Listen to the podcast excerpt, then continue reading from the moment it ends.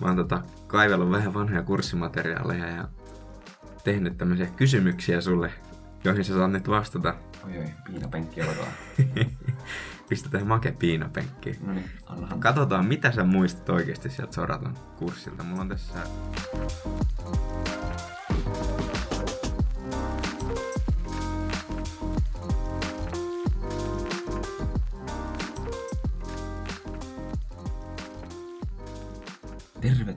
Medukate-podcastin pariin. Nyt olisi toisen kauden toinen jakso lähdössä liikkeelle ja äänessä jälleen Markus ja studiossa tuttuun tapaan vieraana, Robin. joo. Viime jaksossa puhuttiin siitä ihan alusta, mitä kaikkea siihen muutamiin päiviin ennen lääkistä ja sitten siihen itse alkuun liittyy. Niin tänään voitaisiin vähän, vähän ehkä syventyä siihen, että, että miten siihen opiskeluun oikeasti niin liittyy. Ja millaista se opiskelu lääkiksessä oikeasti on. Koska ainakin mulla ennen lääkistä ja ehkä välillä myös lääkiksen aikana on ollut semmoinen olo, että, niin kuin, että, että mitä ihmettä se lääkiksessä opiskelu oikeasti on, mitä ne ihmiset tekee siellä. Ei siitä niin kuin, ainakaan mä en ole kuullut hirveästi niin kuin kavereilta tai muilta. Tietysti jos tunnet jonkun, joka on lääkiksessä, niin se varmaan kertoo, mutta tällä yleisesti niin Hmm. yritetään parhaamme mukaan avata sitä kokemusmaailmaa Joo. sieltä ekalta vuodelta. Joku mäkin viime jaksossa puhuin vaan siitä, että oli sellainen ennakkokäsitys, että no lääkiksessä on varmaan tosi paljon luentoja. Ja sit siellä opetellaan olemaan lääkäri. Mutta mitä se niin oikeasti on? Hmm. No, eka vuosihan lähti liikkeelle vähän semmoisella johdattelulla. Ja meillä oli silloin ihan ensimmäisenä oli Jibin kurssi ja Jollin kurssi, mutta mitä ihmettä ne oikein tarkoittaa tälleen?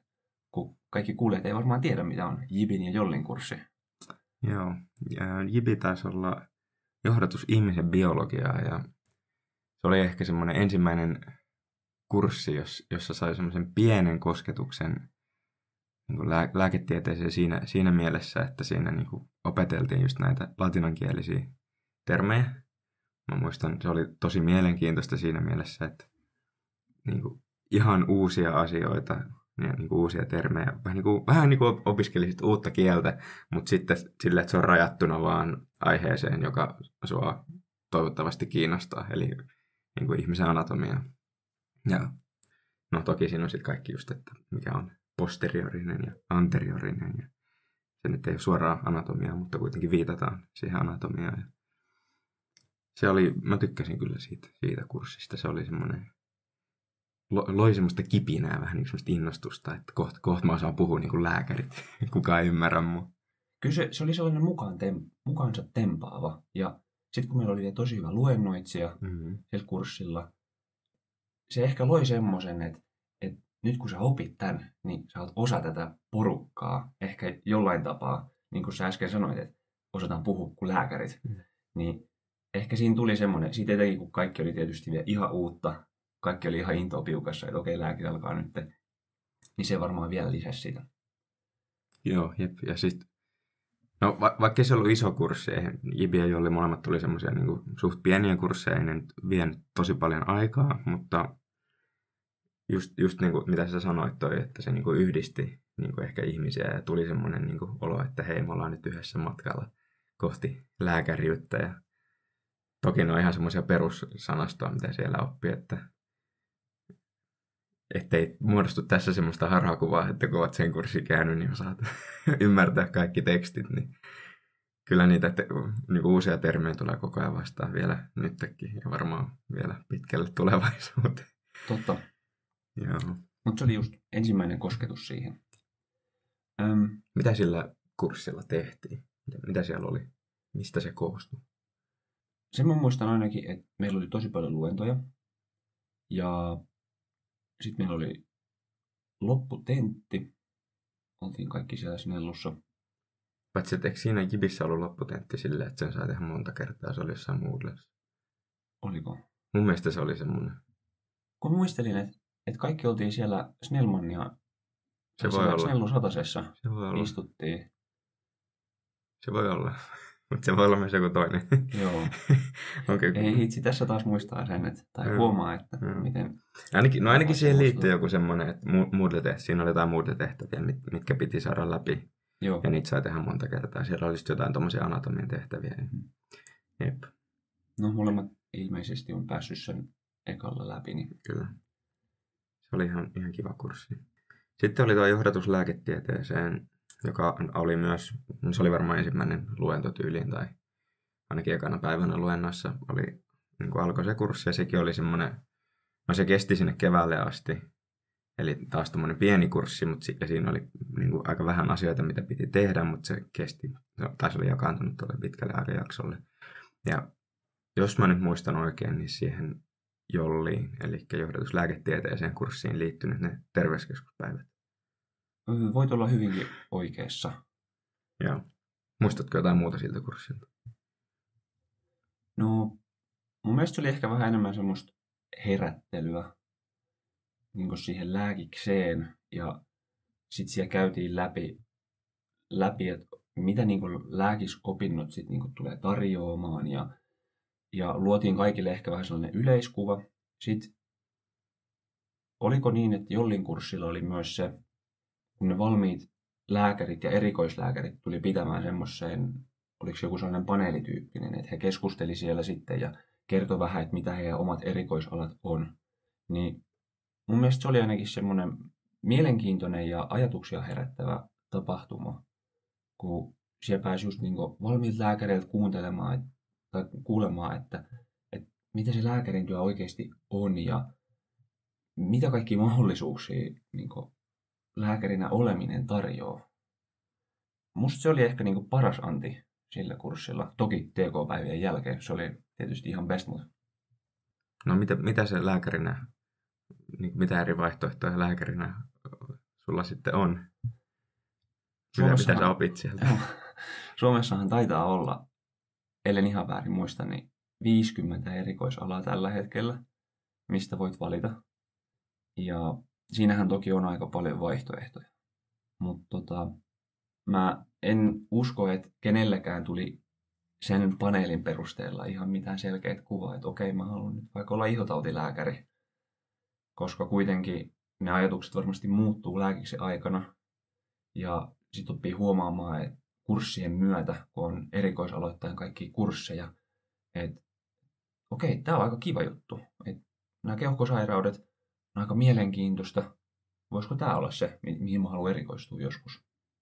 Toki erikoistuminen ei ole pakollista, mutta ainakin se voi tälle opintojen aikana muodostaa semmoisen käsityksen, mihin, mitä haluaa tehdä.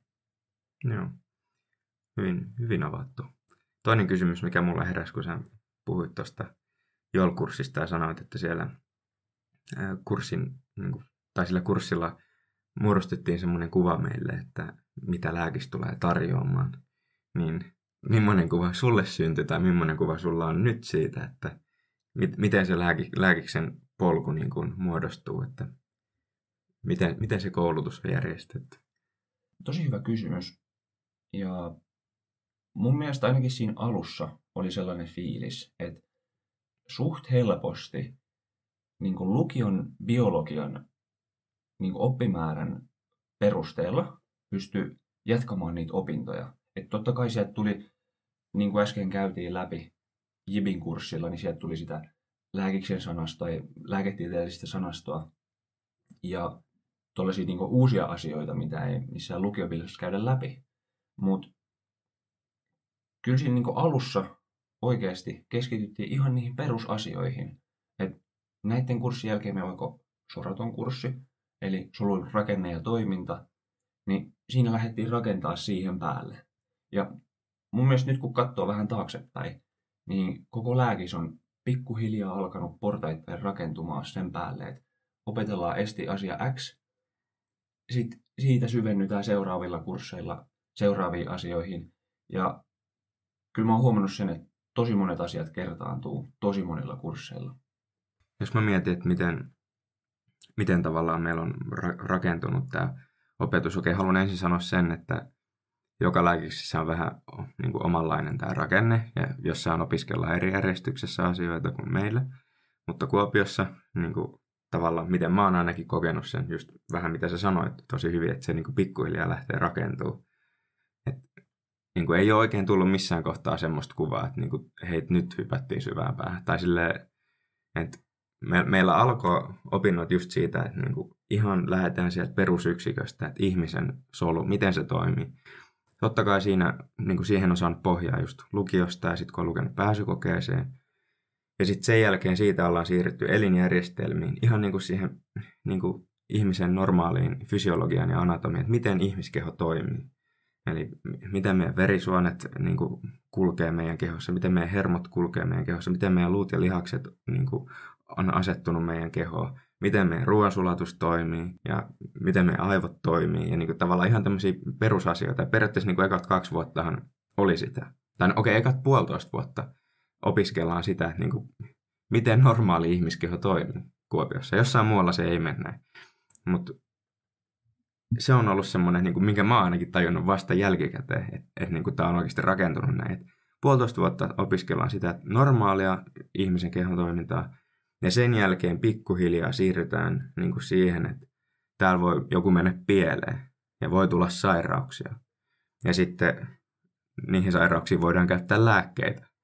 Ja niin kuin mitä ne lääkkeet on ja miten ne lääkkeet toimii. Ja sitten sen jälkeen siirrytään sitten siihen potilasmaailmaan. Että okei, miten kohdataan potilas ja miten kuuntelet potilasta ja miten kysyt oikeita kysymyksiä. Niin kuin... Joo. Mm, siis se kokonaisuus ollaan rakennettu mun mielestä tosi hyvin täällä. Hmm. Et jos mä nyt mietin, että oltaisiin vaikka opiskeltu esti sydämestä vaikka kaikki. Oltaisiin niin rakenne, normaali toiminta, sitten histologia, eli tavallaan se, että miltä se niin mikroskoopissa niin näyttää se normaali kudos. Sitten vielä sairaudet ja kaikki hoidot siihen niin päälle. Ja se oltaisiin vain yhdellä kurssilla joskus kaksi vuotta sitten opiskeltu, niin mä luulen, että mä en muistaisi siitä ihan hirveästi nyt enää. Mutta nyt kun se on rakennettu tälleen portaittain ja aina ollaan pikkasen menty syvemmälle kurssien myötä, niin mun mielestä on hyvä, että ollaan niinku asioita pidetty koko ajan mielessä ja niitä on kerrattu ja kerrattu ja kerrattu. itse ei tarvinnut edes miettiä hirveästi, että täytyisi kerrata noita asioita nyt, kun ne tulee kuitenkin uudestaan, uudestaan esille. Mm. Niin, ja jep, sekin on semmoinen asia, mitä on muut opiskelijat sanonut ja minkä itsekin huomannut just, että tärkeät asiat kertautuu. Ja niin se on varmasti niin kuin kaikissa lääkiksissä, että niin kuin, tietyt asiat tulee tosi monta kertaa ja ne niin kuin hakataan sun päähän väkisinkin, että nää sä nyt ainakin osaat, jos et mitään muuta. Joo, Joo kyllä mä luulen, että se, se miksi te nyt opintokokonaisuus ollaan rakennettu just silleen, että halutaan, että, että just ne kaikkein tärkeimmät asiat, niin että ne varmistetaan, että kaikki osaa ne. Se, oli ihan hauska. Tota, olisiko ollut toka vuoden aikana vai, vai, vai peräti kolmannen vuoden aikana, mutta jossain kohtaa mulla tuli semmoinen, niin kuin, että Aa, että et tätähän on suunniteltu, että miten, niin, miten nämä opinnot menee. Että et se ei olekaan vaan silleen, että joo, että nyt opiskelette tota ja nyt opiskelette tota ja sitten teistä tulee lääkäreitä. No on se vähän myös sitä, mutta niin, että sitä joku on miettinyt, että miten ne kannattaa tehdä, ja se oli semmoinen pääräjähti. Joo. Ehkä joku on joskus jopa sanonut siitä meille, että hei, että varmasti ne tärkeimmät asiat kertaantuu, mutta eihän sitä silloin oikein hoksannut niin. Niin, se on vähän semmoinen niin lause vaan, että joo, ne kertaantuu, okei, okay, joo, mennään eteenpäin. Kyllä.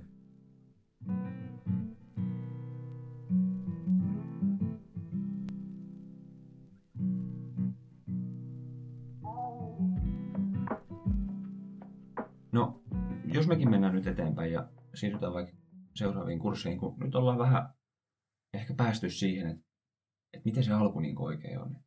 Pikkuhiljaa aletaan niin tutustua siihen, mitä termejä pitää osata käyttää ja mitä kaikkea se lääke sisältää. Niin meillähän taisi silloin syksyllä alkaa aika samaan aikaan. Meillä oli ne soraton kurssit, tai soraton kurssi, se ensimmäinen osa, eli puhuttiin solun rakenteista ja toiminnasta. Sitten meillä oli jo viime jaksossa esiintynyt LTV, eli lääketieteellinen tieto ja viestintä, ja oliko meillä sitten vielä se fysiikkaa lääketieteen opiskelijoille. Niin ne kaikki alkoi vähän samaan aikaan. Ja mitäs tota, mikä fiilis sulla on jäänyt noista Soraton kursseista? Jos mietit nyt, että mitä siellä on opiskeltu ja miten se on nyt vaikuttanut siihen vaikka tämänhetkiseen ajatteluun? No, ensi, ensiksi sanon sen, että Sora, Sorat oli ainakin semmoinen isoin kurssi noista, mitä sä luettelit tuossa, mikä niin kuin, nyt jos mietin jälkikäteen, niin siitä sai varmaan eniten opintopisteitä ja siinä oli mun mielestä myös eniten asioita. Mutta jos mä niin kuin muistelen sitä itse kurssia, niin siellä mentiin kyllä tosi syvälle tavallaan siihen, että miten se solu toimii, ihmisen solu.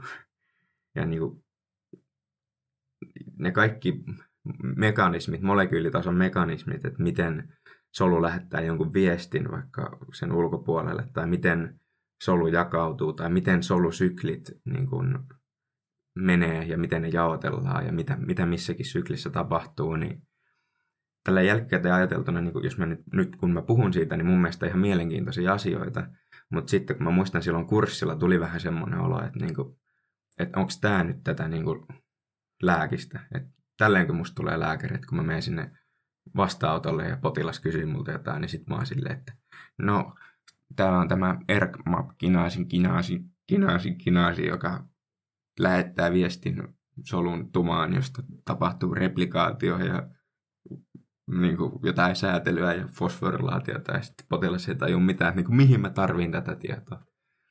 Ja no nyt, nyt me ollaan neljännellä vuosikurssilla ja mietin sitä Sosatun kurssia sieltä ekan vuoden alusta, niin enhän mä varmaan työssä tuu hirveästi tarviimaankaan sitä kurssia. Mutta sitten jos mä mietin tavallaan just näitä opintoja, mitä puhuttiin tuossa alussa siitä, että niin asiat rakentuu toistensa päälle, niin kyllähän se on auttanut silleen niin sisäistämään ja ymmärtämään niin asioita ja niin ihmisen fysiologiaa, eli miten niin asiat tapahtuu meidän kehossa, niin miten lihassolu supistuu vaikka, niin sitten se, että sä ymmärrät, miten niin kuin se solu toimii ja miten niin kuin tietyt kaskadit siellä toimii, niin kyllähän se on niin kuin edistänyt sitä ymmärrystä. Ja toki en, en mä niin kuin enää niitä muista, mutta niin kuin, siellä on se pohja tullut.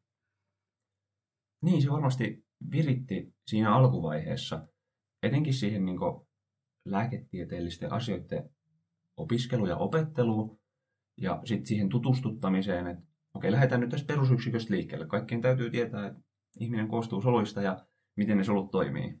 Ja niin kuin sä äsken sanoit, niin varmaan sellaisessa perusvastaanottotyössä niin tuskin koskaan tulee tarvitsemaan tuommoisia asioita, että pitäisi potilaalle selittää tai edes itse miettiä niitä. Mutta just kun sä äsken mainitsit, niin siellä oli sellaista perus, perustietämystä sinne taustalle. Niin mä luulen, että se oli ihan hyvä. Hyvä. Kyllä sekin varmasti niin kuin puhuttiin, niin on sellainen suunniteltu juttu, että näitä asioita on hyvä käydä tuossa alussa läpi. Että kaikki pääsee vähän mukaan siihen ja että se luo sellaisen jatkumon siihen lukion biologialle. Totta kai kaikilla oli varmaan ymmärrys siitä, että mitä solut on ja miten se mitokondrioissa tai Golgin laitteissa tapahtuu. Mutta nyt otettiin askel vähän syvemmälle ja mietittiin niitä kaikkia reaktioketjuja. Jep, mä miet, miet, mietin just silleen, että kaikilla oli joku käsitys, mitä mitokondrioissa tapahtuu, niin sitten mä mietin nyt taaksepäin ja mitä siellä kurssilla käytiin, niin oliko sittenkään. tai niin kuin, että kun mennään niin syvälle, että mikä molekyyli tekee mitäkin siellä, niin ymmärtää sen, että hitto, että en mä osaakaan mitään. Mutta tähän väliin, ettei tämä mene liian tämmöiseksi niin kuin abstraktiksi muisteluksi, että millaista siellä Soraton kurssilla opiskelu oli, niin mä oon tota, kaivellut vähän vanhoja kurssimateriaaleja ja tehnyt tämmöisiä kysymyksiä sulle, joihin sä saat nyt vastata. Oi oi, piinapenkki alkaa.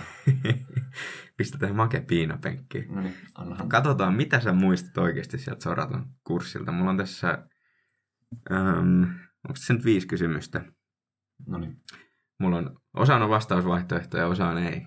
Katsotaan, mitä sä muistat. Ja osa kysymyksiä on ehkä vähän helpompia, osa vähän vaikeampia.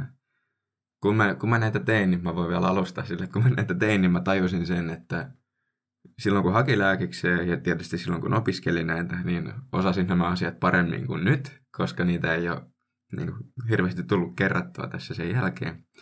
Mutta katsotaan, mitä sä muistat ja osaat. Ensimmäinen kysymys on, kuinka monta mitokondriota erytrosyytillä on? Ja vastausvaihtoehdot on noin 2 miljoonaa, noin 100 000 vai ei yhtään. Mm. Eli erytrosyytit, ne on punasoluja ja punasoluillahan ei ole tumaa. Niin voisiko se nyt viitata siihen, että niillä ei ole yhtään. Oikea vastaus. Ja tietysti myös ajatuksenahan tässä on se, että punasolut kuljettavat sitä happea tuonne kudoksiin. Joo. Ja sitten jos niillä on niitä mitokondrioita, Niin nehän käyttäisi niin niitä. sittenhän ne käyttäisi se hapen siinä niin kuin samalla. Eli, Joo. eli niille ei mitokondrioita ja se tarkoittaa silloin, että ne saa energiansa mistä? öö, siitä energiantuottomuo tai kanavasta, mikä ei käytä happea. Joo. Eli anaerobisesta tota, energiantuotannosta. Joo. Eikö se, ole, eikö se ole se, onko se glykolyysi, jos muistan oikein? Erittäin Se- hyvin muistettu. Se on se ensimmäinen vaihe ja sitten sen Joo. jälkeen mennään sinne anaerobiaan. Kyllä. Jep. Hyvä. Yksi kautta yksi. Loistava aloitus. Et nolannut itsesi. Hyvä. Vielä. Seuraava kysymys. Mitä tarkoittaa sytokineesi? Tähän ei vastausvaihtoehto. Joo. No, syto voisi viitata soluun ja kineesi johonkin liikkumiseen. Öm, eka mikä muut tulee nyt tähän mieleen, ettei tähän mene liian kauan, niin voisiko se olla joku solujen, esimerkiksi valkosolujen joku liikkumistapa, millä ne sitten ympäröi vaikka niitä taudin aiheuttajia. Ja... Tämä nyt oli mun... Tämä oli, tämä oli, hyvä, tämä oli hieno vastaus. Se on väärin, mutta se oli erittäin hyvä pohdinta. Kerro Aika lähellä. vastaus. Solun jakautuminen, sytokineesi. Nim- nimenomaisesti solun jakautuminen. Kato tälleen, kun alkaa miettiä taas. Joo. Okei, sitten seura- seuraava kysymys on jatkoa tähän, että Joo. mitä tarkoittaa karyokineesi? Öö, no nyt, jos mä otan tuosta koppia, että jatkokysymys, niin Karuo viittasi niin niihin kromosomeihin, niin onko se nyt sitten niin tuman jakautuminen? Erittäin hyvä. Huh, Kaksi kautta kolme. ees jotain. Loistavaa. Joo. Ja menee hyvin. Itse en olisi varmaan, varmaan osannut tota. No toi sytokineesi oli aika pohjat kyllä.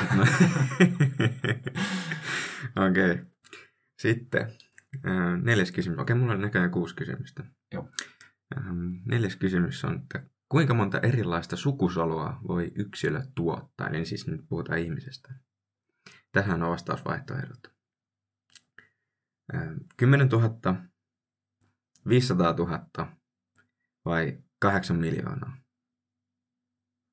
Kuinka monta erilaista? Kuinka monta erilaista sukusolua voi yksilö tuottaa? Eli niin kuin, miten, miten monta erilaista variaatiota niistä voi tulla? 10 000, Aa. 500 000 vai 8 miljoonaa? No, mä nyt, mä nyt heitän vaikka sen keskimmäisen vaihtoehdon, eli se mikä alkoi viitosella. 500 000. Joo. Väärä vastaus. Oikea vastaus on noin 8 miljoonaa. Okei, se on 8 miljoonaa 388 608. Ja tämä vastaus koostuu siitä, että kun meillä on 46 kromosomia ja sitten kun tulee sukusolu, niin siinä on vain 23 kromosomia. Ja sitten kun meillä tulee isältä ja äidiltä, niin sitten niiden yhdistelmä voidaan tehdä, kun on 23 erilaista, niin laskumuodosta tulee, että 2 potenssiin 23 ja 2 potenssiin 23 on 8 miljoonaa 388 608. Kuulostaa, kuulostaa erittäin mun mielestä tämä oli aivan uskomatonta, kun mä taas palasin tähän, niin kuin, että en minä, minäkään tätä muistanut. Joo. Mieti, ihminen, niin kuin yksi yksilö, kun sä tuotat niin kuin siittiön tai munasolun, eli sukusolun, niin yli kahdeksan miljoonaa erilaista variaatiota. Ja sitten sen lisäksi vielä, kun tapahtuu tätä niin kuin crossing over, mä en muista mitä se oli suomeksi, tekijävaihdonta olisiko ollut. Joo. Eli tavallaan vielä niin kuin lisäksi vaihdellaan niin kuin niitä osia niistä kromosomeista, eli kahdeksan miljoonaa yli erilaista ja sitten sen jälkeen vielä vähän muutetaan niitä. Ja sitten vielä äidiltä ja isältä Eli niin kuin, jos mietit, että siitä yksilöstä, miten monta erilaista variaatiota voi tulla niin kuin sille lapselle, joka lopulta syntyy, niin aivan uskomatonta. Nyt kun sen tulee oikeasti niin kuin avaa tuohon pöydälle ja miettii, niin joo, Tämä on ihan sattumakauppaa. Minäkin olen tämän näköinen. mieletöntä. Joo, Mutta joo, muistakaa potenssilasku sitten pitkän matikan ympäreissä. joo. 2 potenssiin 23. Joo. Ja, joo, okei, hyvä. Mennään eteenpäin. Mulla on vielä kaksi kysymystä. Joo. Seuraava kysymys on, että mitä tarkoittaa parteogeneesi? Ja tähänkään ei ole vastausvaihtoehtoja. No geneesi on jotain, jonkun syntymistä tai muodostumista. Mm. Täytyy sanoa, ei, ei mitään käsitystä. En mä nyt oikein keksi edes heittää mitään tähän. Joo, Mä jätän tyhjäksi tämän. joo tämä, tämä oli aika vaikea, mutta mä halusin, halusin laittaa tämän, koska mun mielestä tämä oli niin miel, mielenkiintoinen niin kuin itsessään. Parteogeneesi on sitä, kun alkio kehittyy naaraspuolisesta sukusolusta ilman hedelmöitystä, eli ilman niin kuin sitä koiraan vaikutusta. Okei. Eli silloin siitä tulee haploidi, eli sillä jää vaan se 23 kromosomia. Ja sitten mä olin, että niin kuin mitä ihmettä, että ihminen ei ainakaan pysty tähän. niin kuin, et voi tulla raskaaksi ilman hedelmöitystä.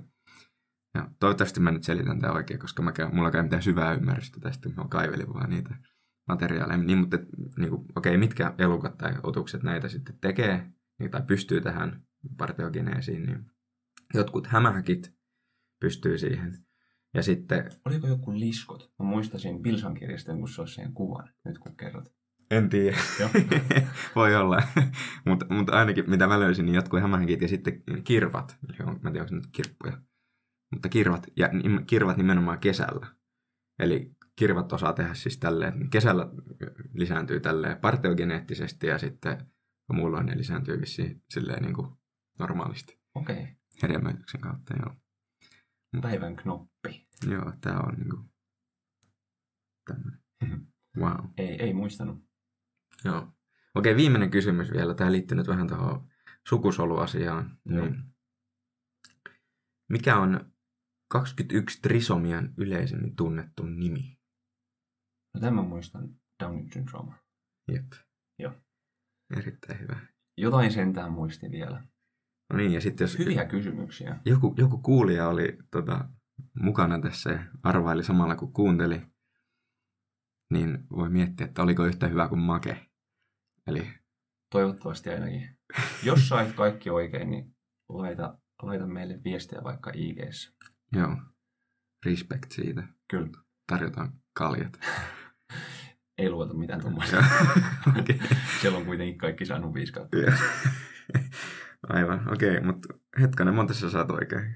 Yksi, kaksi, kolme puolet. No, Mito, no aina, ainakin osittain. mitokondriat saat oikein ja Downin syndrooma saat oikein ja tuman jakautumisen saat oikein. Joo, Hei, tämähän oli mielenkiintoinen. Mun täytyy kehitellä sulle kysymyksiä vaikka ensi jaksoon, niin saadaan myös sut, sut tänne painajalle piinapenkkiin. pistetään ensi jaksossa Robin piinapenkkiin. Katsotaan, Joo. miten mä selviin. Pitää laittaa omat opinnot tauolle ja palata tonne ekan vuoden op- opintoihin, että hittaa, että miten, mitenhän ne meni. Niin en nola itteni ihan täysin. No, mut tässäkin näkee taas, että kaikkea ei voi millään muistaa. Ja sitten jossain vaiheessa vaan, jos noitakin asioita sitten ehkä on muistanut tai osannut silloin, kun on ollut pääsykokeessa tai ekana vuonna, niin ne jää sitten matkan varrelle tonne jonnekin. Niin ne vaan unohtuu. Kyllä. Joo. Okei. Ähm, pitäisikö meidän puhua vielä vähän TK-päivistä? Ne oli siinä heti ekan vuoden alussa ja Joo. viime jaksossa hehkutettiin sitä, että se oli paras kokemus, mikä meillä oli lääkiksen aikana. Niin kerro vähän tarkemmin sun TK-päivistä, millainen kokemus se oli.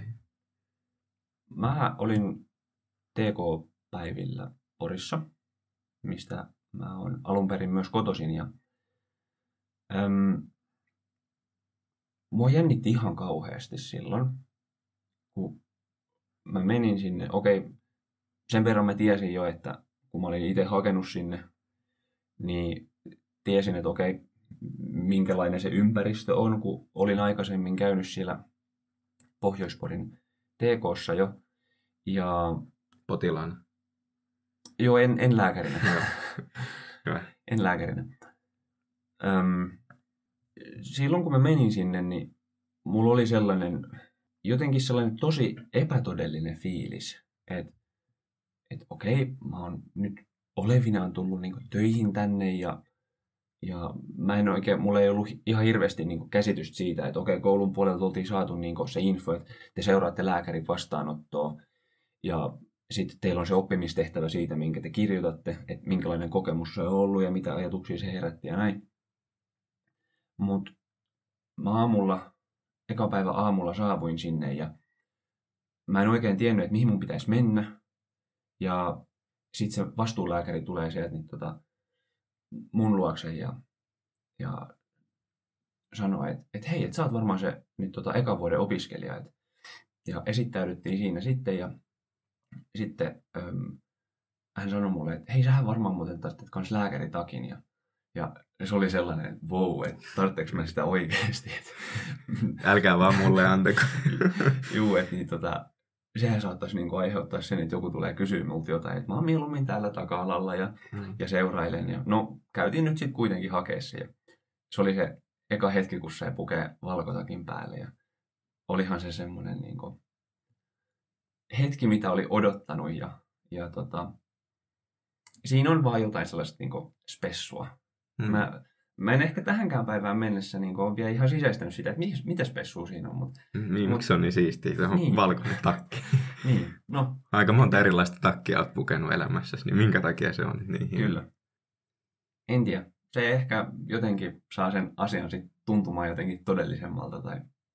Niin jotenkin se, mä luulen, että siinä on ehkä yhdistää sen, tai siis niin kuin totta kai yhdistää sen siihen lääkäriyteen ja Hmm. onhan siinä semmoinen niin kuin status ja Suomessakin niin kuin lääkä, lääkäri on silleen, sitä arvostetaan ja se on niin kuin korkeassa arvossa, että meillä on hyvä koulutus ja niin kuin me osataan meidän hommat toivottavasti sitten kun me valmistutaan ja Hmm. et on, on se semmoinen, että niin kuin, ehkä jonkinlainen osoitus, toki tuossa on niin kuin just se kolme viikkoa mennyt siitä lääkiksen alusta, kun sä puet sen päälle ekan kerran, mutta on se niin kuin just semmoinen jonkinlainen osoitus, että hei, että sä oot saavuttanut jotain, niin kuin, okei, sä et ehkä vielä ole ihan tämän takia-arvoinen, mutta niin kuin, Hmm. sä vähän pääset kokeilemaan, että tältä se sitten tuntuu. Kyllä. Okei, Ja varmasti on muodostunut joku semmoinen ennakkokäsitys siitä ja ehkä aina katsonut vähän silleen ylöspäin, että, oh, että tuolla ne lääkärit menee ja tekee niin tärkeitä tehtäviä ja, ja näin. Ja ehkä, mä en tiedä, mun täytyy ehkä pohtia tätä vielä lisää ja kertoa pohdinnasta sitten joskus myöhemmin, mutta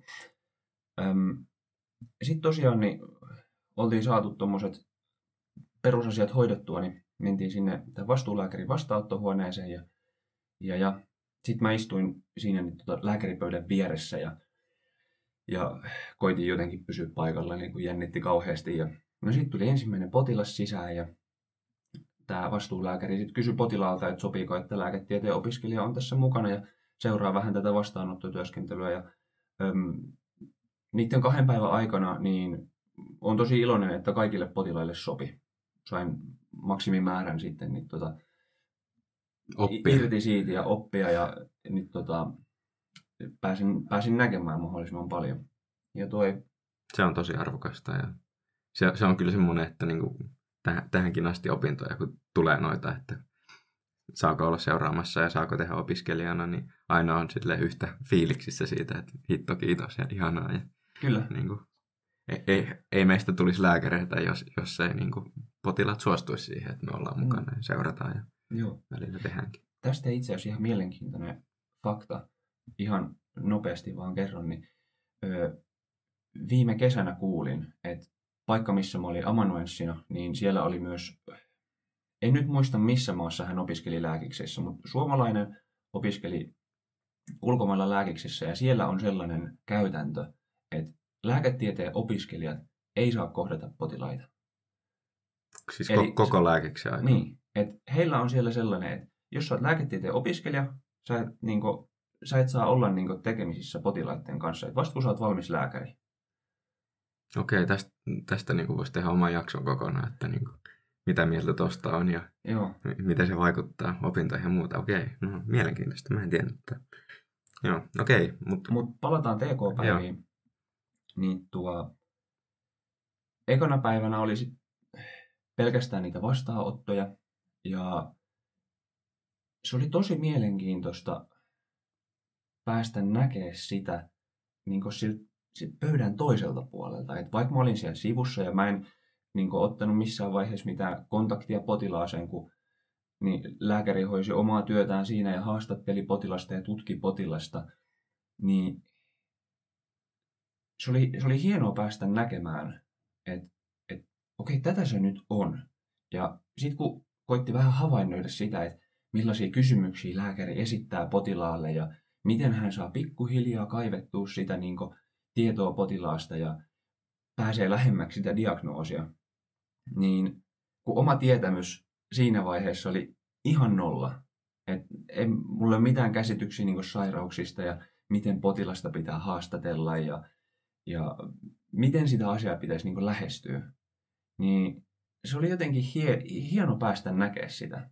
Kun ei, ei sitä missään vaiheessa, niin jos olet potilaan vastaanotolla, niin, niin sä kerrot lääkärille, vastaat hänen kysymyksiin, kerrot omista vaivoista ja sitten lääkäri kertoo sulle, että okei, tässä on nyt varmasti tämä kyseessä ja lähdetään hoitaa sitä näin. Sitten se potilaan lähdet pois. Mutta se lääkärin työ oli koko ajan sellaista, että potilas lähti pois ja seuraava tuli sisälle. Ja, ja sitä on ehkä vaikea tälleen kuvailla tässä.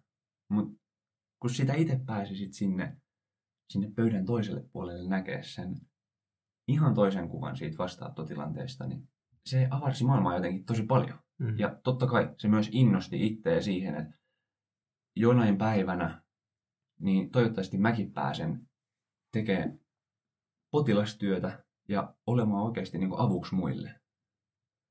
Et, miten, tota, miten sä koit noin TK-päivät?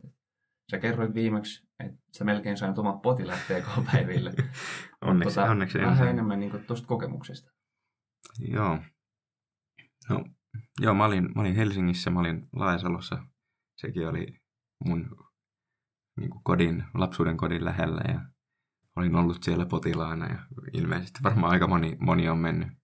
Tai sinä olet ainakin mennyt ja tiedän jotain muita, jotka on mennyt tavallaan sille omien tolle lapsuuden sijoille sille vähän niin kuin turvallinen paikka, tuntee vähän ympäristöä. Öm, mua jännitti tietysti, niin kuin varmaan kaikkia jonkun verran.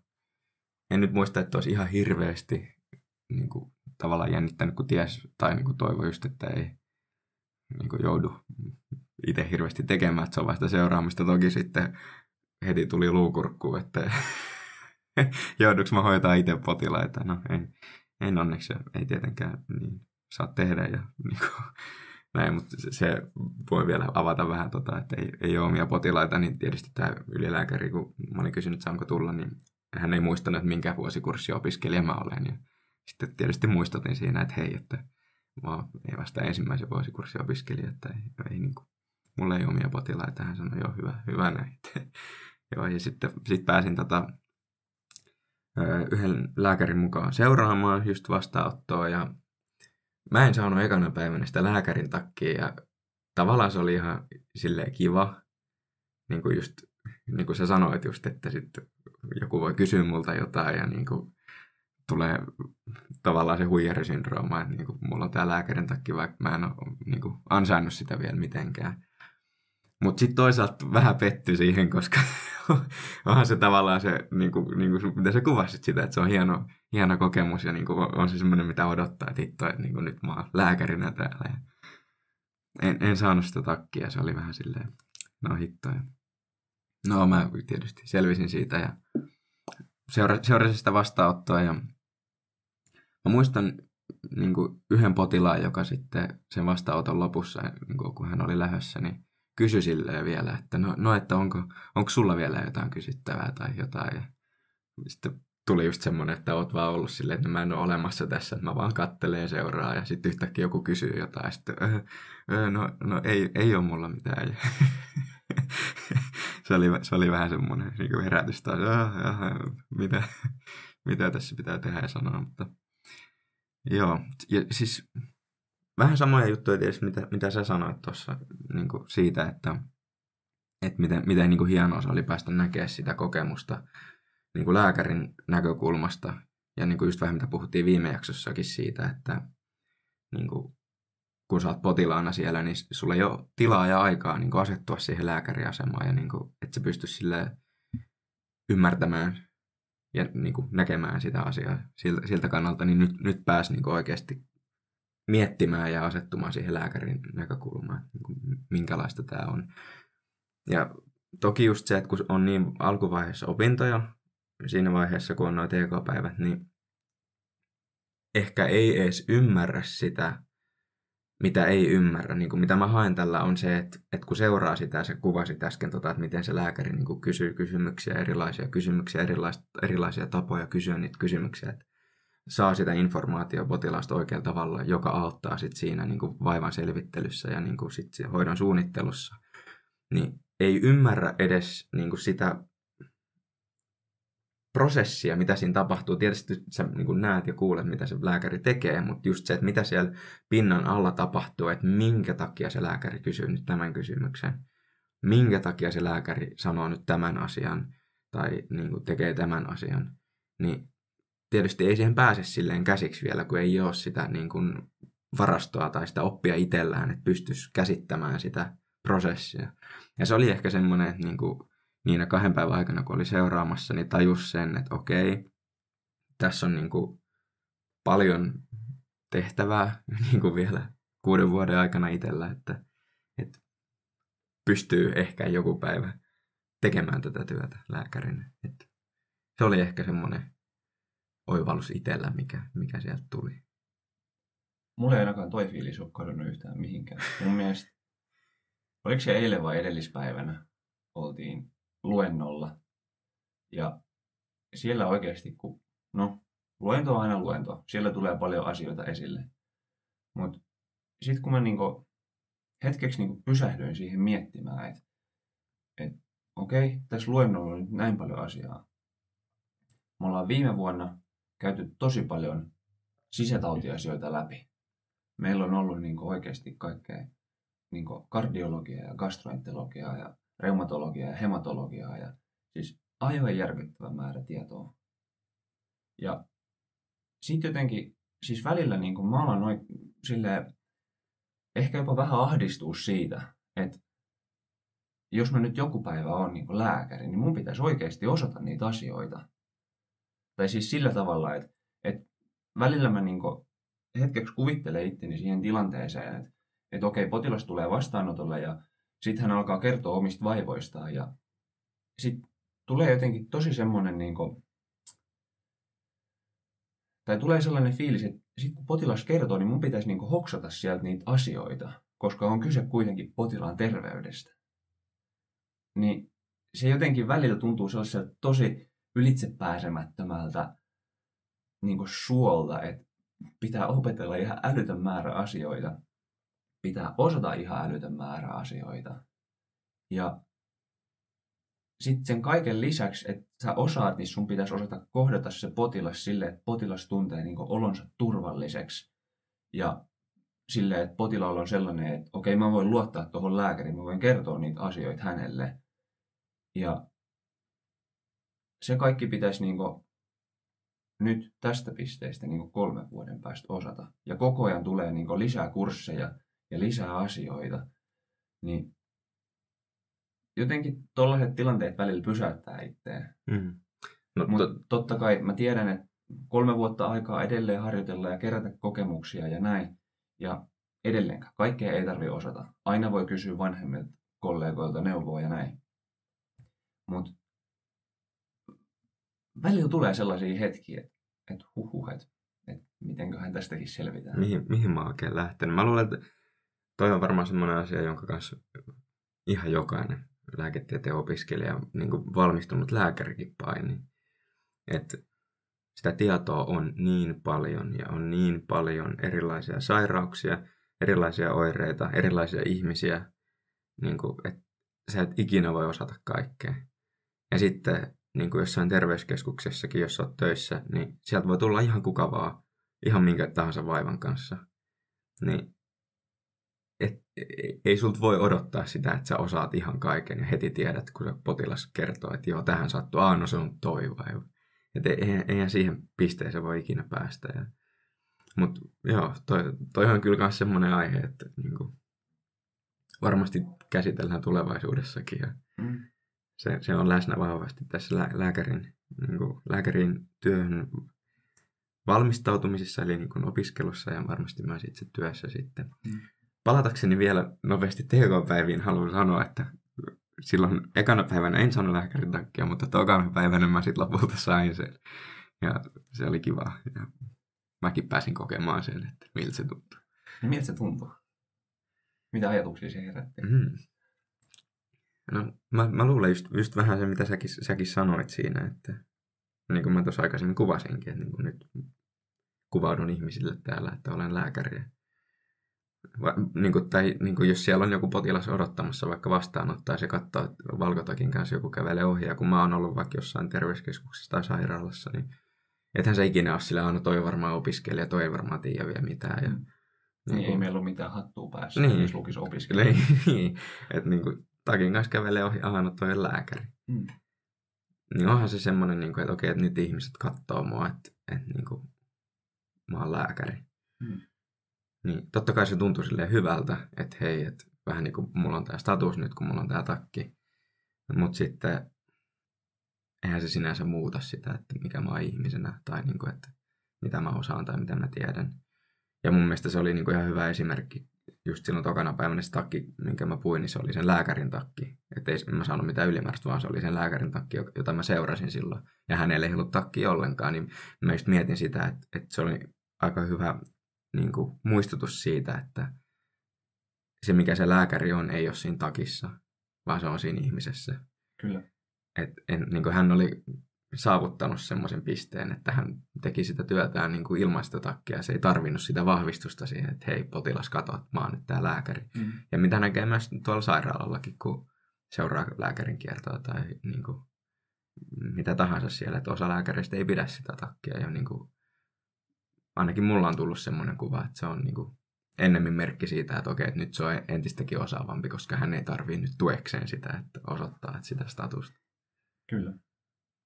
Niin, ja jos miettii vaikka jotain leikkaussalihenkilökuntaa, niin kellään ei ole siellä lääkärin takia. Okei, kaikki on siellä sterileissä vaatteissa, mutta jos nyt puhutaan siitä takista. Mm. Öm, mulle tuli tuossa äsken, kun sä sanoit, ja vähän tuon edellisen keskustelun pohjalta, niin mm, sä sanoit, että sä hiffasit siellä TK-päivillä vähän sitä, että on paljon asioita vielä, mitä sä, tai sä et tiennyt, mitä sä et tiennyt. Mm. Ja toi asia mun mielestä me käytiin joskus, olisikohan se Jollin luennolla ollut, silloin ihan joskus lääkiksen alussa, että varmasti kaikki on niin siinä pisteessä lääkiksen alussa, että opiskelijat ei tiedä, mitä he ei tiedä. Ja sitten kun opiskelee enemmän, alkaa pikkuhiljaa ehkä niin tietämään jotain, mutta sitten alkaa myös niin huomaamaan, että on vielä paljon asioita, mitä mä en tiedä. Niin nyt ehkä vielä palatakseni tuohon, kun puhuin siitä tai niistä välillä ilmenevistä ahdistuksen tunteista, että kun tulee niitä tilanteita, että ajattelee, että okei, että mun pitäisi oikeasti jossain vaiheessa osata ihan mieletön määrä kaikkia asioita, niin ehkä siihen voisi liittää niin semmoisen, tai kun siinä on vähän ehkä se, että, että mitä enemmän opiskelee, sitä enemmän tulee tietoiseksi siitä, että mitä kaikkea ei tiedä.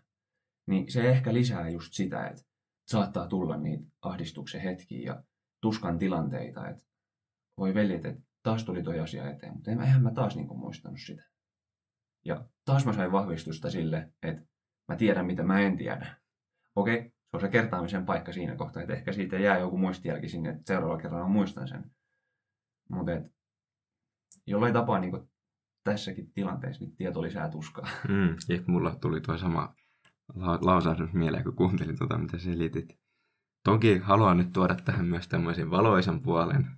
Mä, mä, mä ymmärrän nuo tunteet ja se on niin kuin, niin kuin sanoit, varmaan niin kuin kaikilla meillä on niitä, mutta valoisa puoli on tietysti se, että puhuit tästä käyrästä, että ensin sä et tiedä, mitä sä et tiedä, sitten sä alat oppimaan jotain, sitten sä opit, että okei, okay, no mä en tiedä mitään, niin kuin, tavallaan sulle avautuu se maailma, että että niin tämä on se lääketieteen maailma ja mä oon tässä ihan alkuruudussa. Ja mitään näistä mä en tiedä. Okei, no sit sä alat kulkea vähän niitä portaita ylöspäin, sit sä alat oppimaan, että hei okei, että mä tiedän tästä vähän ja tästä vähän. Ja... No sit sä taas tiput sinne, että ai vitsi, täällä oli vielä uusi maailma. Että tästähän, mä en edes tiennyt tätä olemassa ja nyt mä en tiedä tästäkään mitään. Ja niin kuin alkuvaiheen opiskelu on varmasti niin kuin paljon tota. Okei, no sitten kuitenkin pikkuhiljaa sä niin kuin kompuroit sieltä eteenpäin ja niin kuin sä vähän tunnustelet ja tutustut siihen maailmaan ja se tulee sulle tutuksi ja sä opit sieltä asioita. Ja sitten jossain vaiheessa sulla tulee vähän semmoinen turvallinen olo, että, niinku, että hitto, että, niinku, että kyllähän mä tämän osaan. Että niinku, tämähän on nyt jo sata kertaa vastaan. Että, niinku, kyllä mä nyt tiedän, miten tämä sydänvaivainen potilas hoidetaan. Mä tiedän tämän lääkkeen, mikä siihen pitää määrätä. Tai ihan sama, mikä se on. Ja sitten, sit, niinku, mitä mä voisin kuvitella, mitä voi käydä, on just se, että, että tulee se semmoinen valheellinen turvallisuuden tunne, että mähän osaan. Et just toi tunne, mitä sä tun- kuvasit niinku siitä epävarmuudesta, että niinku hitto mä en tiedä mitään ja tätäkään mä en tiedä, niin se on vähän niin kuin välttämätön siinä mielessä, että sä pystyt olemaan hyvä lääkäri, koska aina on jotain, mitä sä et tiedä. Ja niin kauan kun sä oot sillä asenteella, että hei, tästäkin mä voin oppia jotain ja niin kuin taas on jotain uutta, niin sä oot vähän niin kuin oikealla polulla. Ja sitten jos sä niin kuin jäät jumiin siihen, että sulla on se sun tuttu ympäristö, vähän niin kuin jos sä mietit nyt sitä lääketieteen maailmaa, johon sä oot tutustunut, ja sulla on se tuttu ympäristö, että hei, no mä tiedän nämä lähitalot, mitkä tässä on mun ympärillä, mä tiedän nämä sairaudet ja mä tiedän nämä asiat, miten nämä hoidetaan, niin ja sit sä vaan jäät siihen ja et ole yhtään kiinnostunut, mitä on sen ympärillä, niin sähän pysähdyt, et sä kehity enää. Hmm. Ja sitten kun sulla tuleekin joku, tiedätkö, asia, että, että sä oot tehnyt tämän väärin koko ajan. Niin sit jos sä oot silleen, että no joo, mutta se on aina ollut tolleen, mä oon aina tehnyt noin ja niin kuin näin, näin se on toiminut.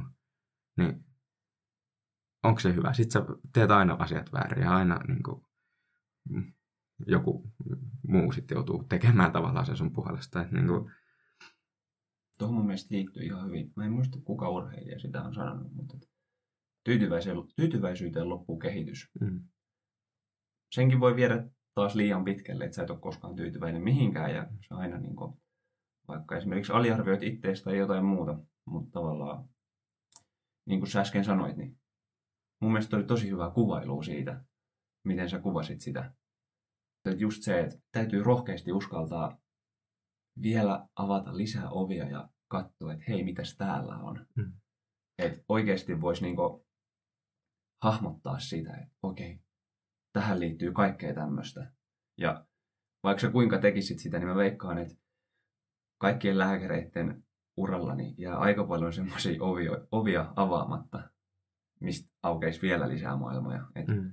Mutta siihen taas liittyy se, että sä et voi millään opetella kaikkea. Mm. Ja vielä niin kuin tavallaan toisinpäin tuo ajatus, että kun sulla aukeaa se maailma sun edessä ja sä lähdet pikkuhiljaa tutustua siihen, niin jos sun tutustumistyyli on se, että sä vaan juokset siitä läpi ja oot silleen, että niinku, hei, mitä tää on, mitä tää, aha, okei, tää on meet vaan eteenpäin, meet vaan eteenpäin, meet vaan. Sä oot koko ajan tuntemattomassa. Niin ethän se sitäkään kestä. Koska sä tarvit myös sen vähän niin kuin kodin, mihin sä voit mennä takaisin, missä on turvallisesti. Sä mietit, että sä muutit Kuopioon, niin miten sä aloit tutustua tähän maailmaan. No ensin sä teit se sun kodin, Niin ensin sä toit sun tavarat tänne ja niin kuin asettelit ne ja olit silleen, okei, okay, no tää nyt on ihan hyvä. Ja okei, okay, no tää on nyt ihan turvallinen. Mä nyt tiedän ainakin, missä mun kodissa on vessa ja missä on makkaria, eikö niin, missä on keittiö. Niin kuin, nyt mä pärjään tässä. Okei, okay, no sitten mä selvitän, missä on lähin kauppa. Mm. Sitten sä menet sinne, niin kuin pikkuhiljaa. Mutta jos sä vaan menisit silleen, että sä heität sun tavarat yhden tonne, yhden tonne, yhden tonne, eikö niin, niin et sä siitäkään selviä. Eli niin kuin just se turvallisuuden tunne siinä myös lääkärin työssä, niin se on osa sitä, että sä tarvitset sen, että okei, sä voit aina palata siihen, että no tämä nyt ainakin se, mitä mä oon oppinut. Ja totta kai sitten lääkiksen alussa, kun sä alat oppimaan vasta niitä asioita, niin sulla on tosi pieni se turvallisuuden tunne. Mm. Esimerkiksi meillä ei vielä ihan hirveästi ole semmoista, että no me nyt tiedetään vaikka jotain termistöä, että me tiedetään, mikä on niin kuin sepelvaltimo, tai tiedätkö, me tiedetään, mikä on sepelvaltimo tauti. Mm. Mutta niin sitten sit niin semmoinen syvä ymmärrys siitä, no miten sä hoidat sitä, no, no en ole vielä siellä, niin. puhu siitä. Niin. Saatiin mm. sitten siitä, potilaalla on paljon muitakin vaivoja, niin. jotka vaikuttaa niin. siihen, ja niin. kaikki pitää Mitä? ottaa huomioon. Niin, miten sä otat niitä huomioon? Ää, joo, okei, okay, mennä vielä sinne. Mutta niin just se turvallisuuden tunne, että se on, se on osa sitä, ja niin kuin, me myös tarvitaan sitä, että me voimme palata siihen, että hei, tämä on ainakin se tuttu ja turvallinen, se mun koti. Että Nämä mä tiedän. Kyllä. Hyvää pohdintaa. Mulla on melkein tunti taas turistu. Joo. Mutta vielä, no, päästiin ehkä just, just puoleen väliin niin ekaa vuotta. Niin, ei se mitään. Me voidaan jatkaa ensi kerralla. Meillä on tulossa vielä anatomian kurssit ja Joo. meillä on tulossa kaikkea kivaa, verenkiertoa ja muuta. Voidaan jatkaa niistä ensi kerralla. Juu. Öm, kiitos kaikille kuulijoille, jotka olivat meidän mukana tänään. Onko sulla vielä jotain hyvää ja kaunista ja viisasta sanottavaa tähän loppukaneetiksi? No mä voin vaikka sen sanoa, että muistetaan kaikki olla armollisia itsellemme. Et vaikka välillä tuntuisi, että lääketieteen opiskelu ahdistaa, tai ihan sama mikä opiskelu, mitä opiskelet, niin Tai mitä teet, vaikka et opiskele, vaikka olisit Niin. töissä. Aina voi tulla ahdistavia tunteita, mutta luotetaan siihen, että ajan kanssa kaikki selviytyy ja elämä kantaa. Yeah. Toi oli hyvin sanottu. Muistetaan olla armollisia. Joo. Yes. Me palataan ensi jaksossa taas. Joo. Jatketaan siitä, mihin tänään jäätiin ja Hyvä. Kiitos ja moi moi. moi.